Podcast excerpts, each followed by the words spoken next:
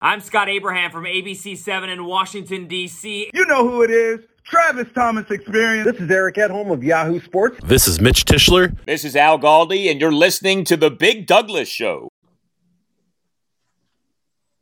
We've got one of the 70 greatest Redskins of all time joining us today. Former Pro Bowler Ken Harvey joins the show. Ken, thank you so much for your time today. Not a problem. Not a problem. Great, crazy, crazy world we're living in. uh, that's why it's nice to have sports to talk about sometimes. You know what? I, I was telling someone earlier that um, how important sports is, and you don't realize it, but even with COVID, we needed a sense of normalcy, and sports provided that, right? And so, where people think it's only a game and it's only sports, people had something to look forward to on Sundays or Saturdays or whatever, and that and that kind of will help you get you know help get us through a little bit. Well, there's playoffs in the air. Can you feel it? Yeah, you know what? Uh, my wife was saying it's exciting, but it's also kind of sad that you can't fully experience it like the Washington team should, given where they started and what all that's gone through. You know, you see almost how parades going down the street, but uh, but we're still excited about it. That's awesome. That's awesome. Um, I mean, we jump right into it. Uh, speaking of playoffs, uh, what do you think you know, I know you're a defensive guy. What do you think the uh, Washington team has to do defensively to neutralize uh, Tom Brady? Well, so you know, and looking at Tom Brady and in the years that I've seen him, uh, one of the things I I, I think uh, from what I can see is that he doesn't like getting hit pressure up the middle, straight up the middle and uh, and so he's he's not mobile as mobile. Uh, he doesn't want to get hit. He's aged a little bit, still accurate, still has the arm. But if you can if you can get it to the middle of him and get him to step back, get him outside his comfort zone a little bit, and you know our defense we've been covering well enough to, to slow it down. I think if you hit him a few times, then he'll start forcing things because I don't think he wants to get hit and don't think he likes to get hit. Ken, what does uh, what does that front four do for you guys that play in the middle of the field there behind them?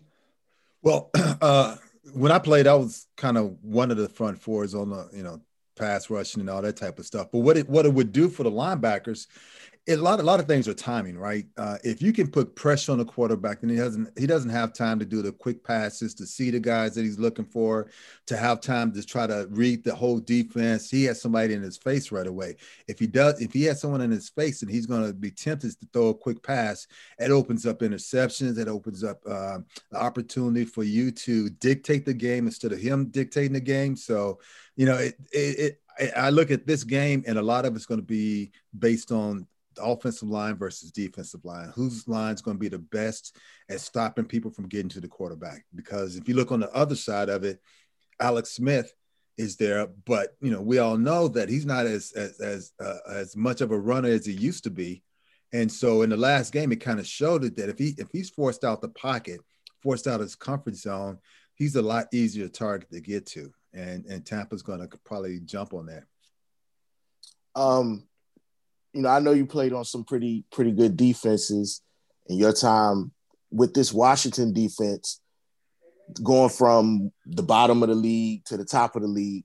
Do you think it was more the additions of uh, Chase Young or uh, um, maybe uh, Kendall Fuller as opposed to or and or a a change of philosophy on the defense because they still have a lot of the same pieces that they had the past few years. Yeah, no doubt. It's uh the a lot of the the defense is about the attitude, right? If you look at every team, you got to have a certain mixture of players. You got to have those players that are going to talk the talk, but also back it up and get you riled up. The ones that talk the game. You got to have the quiet players that that just do their job and do it efficiently and do it well. You got to have you know some of those guys that are solid bedrock people that never get into publicity and the fame but they're the ones that are solid for the team. And so I think with with the Washington team, it starts at the top. If you know, if you have a coach that said, "This is my belief," and if you believe in me and you keep believing in what I'm putting out there, then we're going to win the game. And I think he tried to set the tone early on. You know, this is this is the type of defense we're going to be. We got these first rounders. You know, you guys. I don't care how good you are, what you are on, on name and paper. You got to perform And then when guys start performing, everybody wants to outdo each other. And that's the that's the good thing about when you're young. Everybody wants to outdo each other. It's like you're like, you got a sack? Oh man, I, I want that sack. And you're fighting for a sack. I mean, that's that's that's to me, that's what a great defense is that everybody's competing against each other to try to get better. And then on the other side of the ball, if your defense is that good and your practices indicate that your defense is that good, then your offense has to be better just because you're going up against one of the best defense. Uh, I think some of the teams get into trouble where they have a great defense, but they don't want to go out and practice against that great defense. And so they kind of hold back. And the offense is never used to that type of defense in the game. So, know, I think uh, I think you got the right coaching staff and now you have the right players. Ken, it has seemed like the defense has gotten better as the year goes along.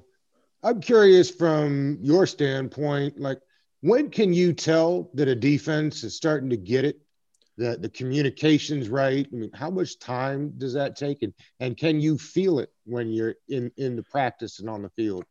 Well, I'll give this quick analogy. And I know I, kind of talk a lot, but uh, like when I used to train, when I used to run, you know, those first couple of weeks you're running it, you're sucking there and you're hating it and you're thinking about quitting, and you don't want to do it. But then there's a point where it clicks over and then you start enjoying that pain and you start enjoying running and you start feeling like, man, I can do this. And you start really rolling. And I think that was kind of the defensive format is, is you know, Jack Del Rio's like, you got to believe in us. Um, you know, you're not going to do things like I've seen teams panic because things aren't going the way they're supposed to go, and players feed off of that. If a coach panics and all of a sudden it's like, well, my team isn't doing this, and I got I got a blitz, so I got to do whatever, you feed off of that. But if your coach is always saying, look, I believe in you guys, you do what you're going to do. We don't have to do anything extra. We just want you to master what you're going to master. And, and do and play your game, then that's when the team starts doing, it, and then you see results, and that's when you have those players that can start yelling, can start saying, "Hey guys, we can do this thing," and back up their talk. You know, there's nothing worse than having a player that talks the game, but but can't back it up. Um, you know, I know we're talking playoffs, but over your time, you know, obviously you're a former member of the team, and you know, forever, you know, uh, appreciate that. uh, um, you know, over the years, you know, obviously this Washington team hasn't been as good as everybody would have hoped for that that are fans of the team. How has it been as a former player, just like all of the turmoil going on in the organization, the coaching staff turnovers, the player turnovers? Like, as a former player, like how do you, as you see that, like how does that make you feel? Well, I mean, you're you're you're you're sad for the team in the sense that you know the potential that's there, and you know what the team could be. Even with some of the players that they've had in the past, you know what could be, but you saw pieces and, and, and, sections missing. And in your mind, you knew, well, if they did this or if they changed that or if they almost did, you know, then it would it would probably work. And so I think the hardest thing is that knowing what the legacy is and then seeing how far it dropped. It wasn't it wasn't that you went from great to okay and you had some good years and some bad years. You had all bad years, you know, for the most part and, and that that was you know you go off of this legacy of this is a Washington team that dominated, that was a playing team that that controlled their destiny to go to trying to pay people to go to the game, you know, to get them in the stands. That's I think what hurt most players uh, in, in, in my generation and the generation before. That was kind of sad to see uh, it get to that to that level. But I do think with all everything that's going on, with all the the drama, it's finally gotten to a point where changes have been forced to be made and those changes are good changes that are taking the team in a different direction. I mean, getting Ron Rivera was a result of getting a coach that was finally not afraid to say, "This is my team. Everybody back away. I'm gonna run it the way I want it to run." And he had that authority because it had gotten so far down the drain. So uh, it's a good thing. It may take some time, but you know he's showing right now that the team is resilient and once they go into this season and then the next year the attitude is we can do this thing and that's the that's the hidden part of winning a game is attitude ken who was the hardest tackle that you went up against tackle. Ooh you know i don't remember half the tackles names. I mean i i um you know I, I i i remember you know when i played going against dallas it was tough sometimes. Um I, yeah, I can't, I couldn't really say because I, to me, in my mind, my my own little selfish mind at the time was like, I don't need to know your name, you need to know my name, and that was kind of my attitude. So I didn't really pay attention to uh, what their names were. I wanted them at the end of the day to look at me and say, "Hey, hey, 57 man, you were coming at me," and and that's uh, that's what I had a few times. And so then um, I assume that you appreciate Chase Young calling out Tom Brady. You know, I respect it. I, I, I appreciate it. The good thing is, like I said, the hardest thing is if you have a player who talks a lot but doesn't back it up because players feed off of that, right? They want to see you do something. You got a player who said it, and it was innocently enough. He was excited. You know, this is this, this is your first year in the NFL, and you're doing all these great things, and you made it to the playoffs, and you're going against one of the best. I understand it completely you know, whether it's a, you know, it's it's a bold move, right? You know, but it's it's through the excitement. Brady's a, Brady's a bad boy, and there's no doubt about it. But there is an opportunity for the Washington team to beat Tampa. There there are a few things that they'll have to do, but there is an opportunity there.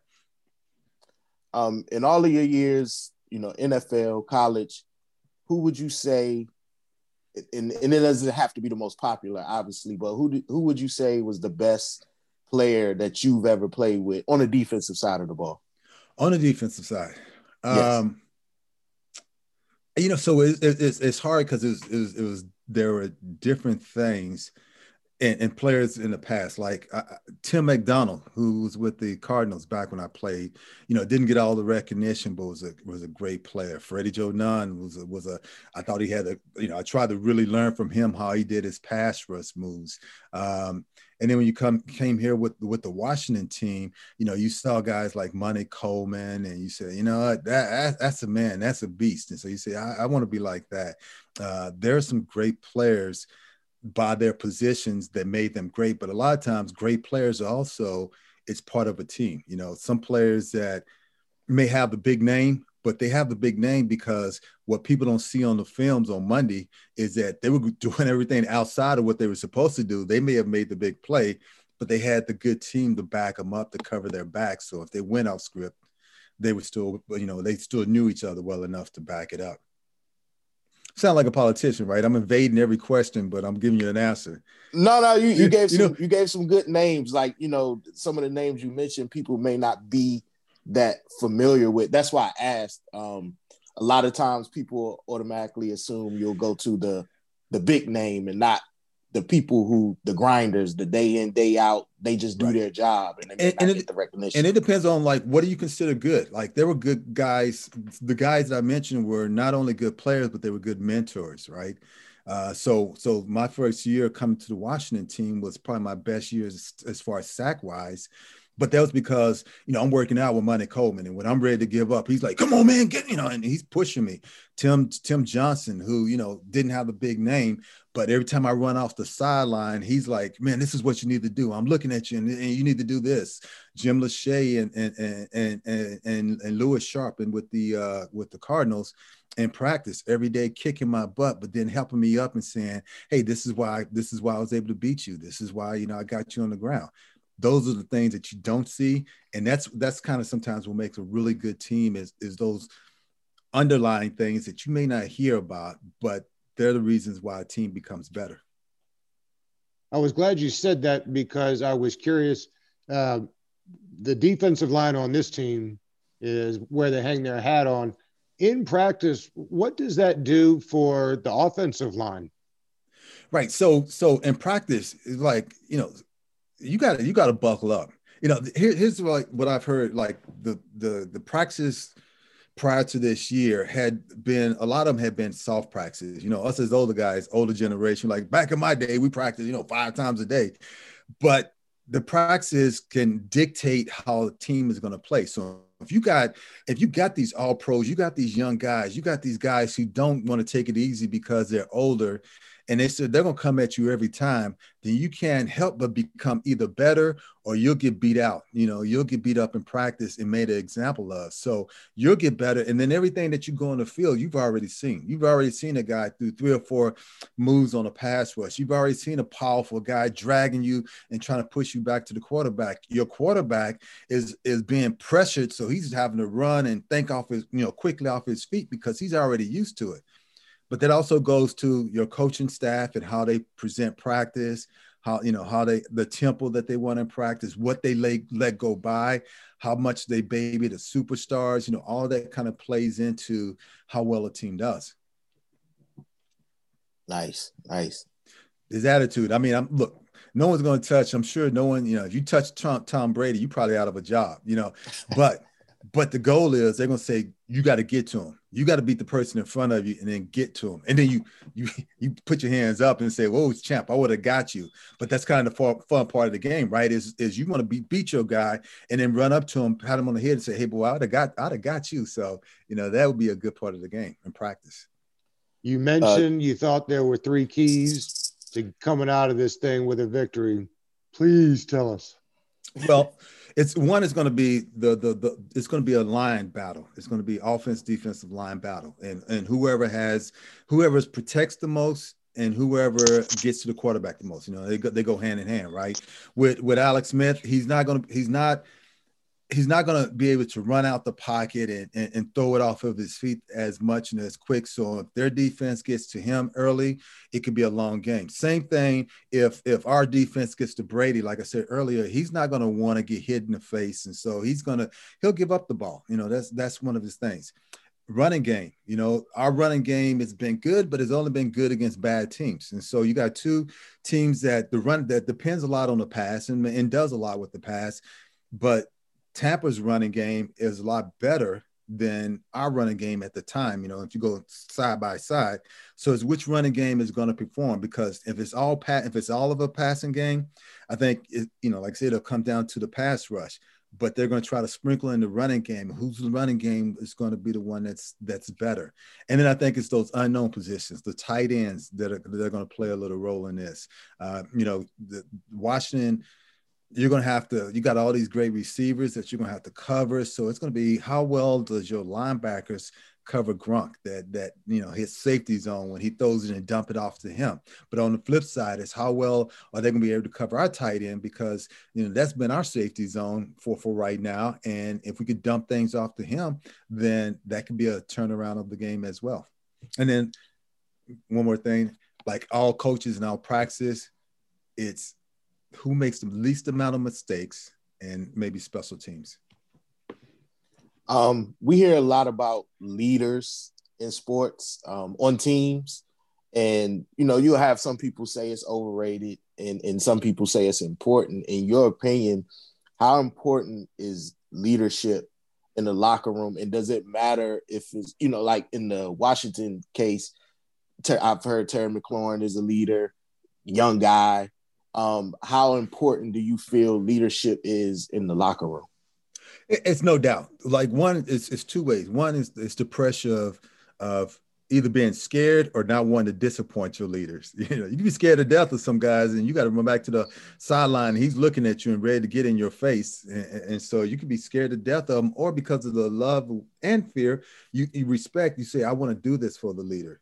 Um, then it's also kind of like I'm sure you guys have been in moments where you're like, I don't feel like doing this, and that guy's coming out, come on, man, we got to do this, we got to finish this. That that leader that picks you up uh, mentally uh, when you're down, you need that type of person that keeps you going. So it's as important, you know, as everything. But then at the end, your actions will speak louder than your words. So if, if you're a leader that just talks the talk but doesn't really do anything, whatever. If you're a leader that said we got to win this game, and then you go out and you strip the ball and you cause a fumble, then everybody's riled up. If you got a quarterback, you know, with all the injuries with his leg and the whole thing, that's saying I'm willing to go out there and sacrifice. That's leadership. You got a coach who's you know has cancer, who who you know could easily give in and say it's okay. I'm I'm, I'm ready to roll this up, but say I'm going to win it and I'm going to bring this team and we're going to do this thing. That's leadership. So you know sometimes you don't have to speak it. It's a lot of your actions as well. Ken, if we can switch gears real quick, I was saw the other day uh, you wrote a children's book with Terry Crews. I was hoping you'd tell us a little bit about it. So I've, I've written several children's books, uh, and I wrote one with Terry, uh, and I'll tell you about that one. And then I just wrote one that just came out. Uh, so it's two different books. Uh, the one I wrote with Terry, we we wrote it actually 21 years ago, and uh, my boys were six and four, and so you know we republished it a, a year and a half ago, and you know it was really a, it was kind of a a testament to who Crews is as a person because 21 years ago, you know, that's a long time. And I call him up and I'm like, dude, know, this thing's just kind of sitting on my computer and I'm not doing anything with it. I'm, I'm, I'm praying to God, like, what am I supposed to do with, with the talents I have? and I go and I look at this book and I'm like, you know, we, we need to get this book out to kids. And so Terry's like, oh, I love the idea. I'll pay for everything and let's do it. We're going to do this 100%. You know, it's 21 years. He's a movie star. He has many other things on his on his plate. He's like, let's do this thing a 100%. And then I had another friend who had augmented reality. And so we created uh, the book with augment using augmented reality, which you can put your phone over the picture and then it comes alive on your phone. It's kind of a you know bridge between technology and reading. And then the the book that I just did that just came out is called uh, "The Me That Needs to Be," and it's about financial literacy uh, as, as a young kid. You know, so it's kind of like me going back in time and talking to the young me, talking to the middle me, and, and talking to the older me, and saying, you know, if if you had money, what would you do with this? You know, put it learn learn the basic principles. Put it in three jar, jars: your save, your give, and your spend jar and um, and and just learn the kind of basic principles. And even right now, it's like as I as I talked about, I'm like looking at the the world, and you kind of like, man, there are a lot of people hurting. How are you going to write about a financial book? But then on the flip side, you're like, that's why there's a part about that save jar, uh, a give jar, because there are a lot of people who need, and you want to hopefully be in the uh, the position to help people as well as save and, and spend on things yourself. So uh, the book with Terry is called Come Find Me. We actually have the book. We have a augmented reality game that's coming out, online game that's coming out next year, this year, I guess. And uh, and then the book that's out now is called The Me That Needs to Be. Um, the Me That Needs to Be is on Amazon.com. Come Find Me is comefindmebooks.com. There you go. He is Ken Harvey, and we appreciate it so much that you gave us some of your time today. Yeah, no, you guys, you know, like I said, I get to going and, and you can be like, dang, can this brother shut up, man? But but I appreciate you guys allowing me to talk and uh, you know, just uh football's over with, but there's uh, you know, one of the things you learn is that there's so many things in the world that you can do and try to use the gifts that you have. So thank you for having me on. Thank you for your time. Have a good one. Okay, we're done recording. Hold on. Yes, sir.